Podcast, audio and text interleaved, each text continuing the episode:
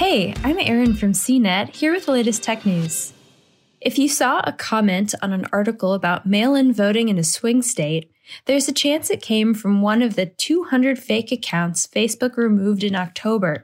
On Thursday, the social network released its monthly coordinated inauthentic behavior report, including a takedown on a U.S. campaign in favor of the Trump administration. The disinformation campaign came from Rally Forge, a U.S. marketing firm working on behalf of the conservative group Turning Point USA, said Facebook's head of cybersecurity policy. Rally Forge created 200 fake Facebook accounts, 76 Instagram accounts, and 55 pages on Facebook starting in 2018 and posted comments on political topics posing as real people while using stock photos. Topics included the 2020 presidential election, COVID 19, and praise for President Donald Trump. They also posted comments in support of trophy hunting in Kenya. In one example comment, a fake persona attacked the integrity of mail in voting, echoing disinformation campaigns from foreign actors. Rally Forge did not respond to a request for comment.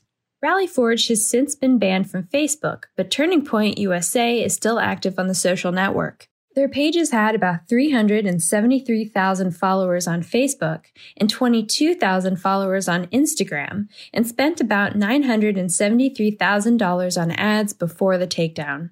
Facebook said that many of these accounts had already been automatically removed by Facebook's detection system, but would pop back up with slight variations of the names.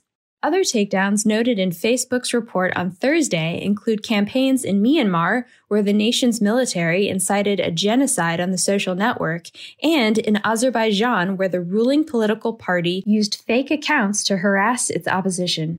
For more of the latest tech news, visit cnet.com.